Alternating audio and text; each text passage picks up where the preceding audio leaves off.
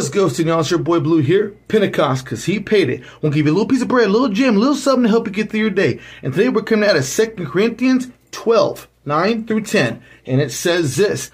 But he has said to me, My grace is sufficient for you. My love and kindness and my mercy are more than enough, always available regardless of the situation. For my power is being perfected and is complete and shows itself more effectively in your weaknesses. Therefore, I will all more gladly boast in my weaknesses, so that the power of Christ may completely enfold in me and may dwell in me. So I am well pleased with weaknesses, with insults, with distresses, with persecutions, and with difficulties for the sake of Christ. For when I am weak in human strength, then I am strong, truly able, truly perfected, truly drawn from God's strength.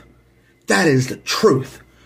God's grace to you always, love, peace, and accountability, and Pentecost, because He paid it at all costs.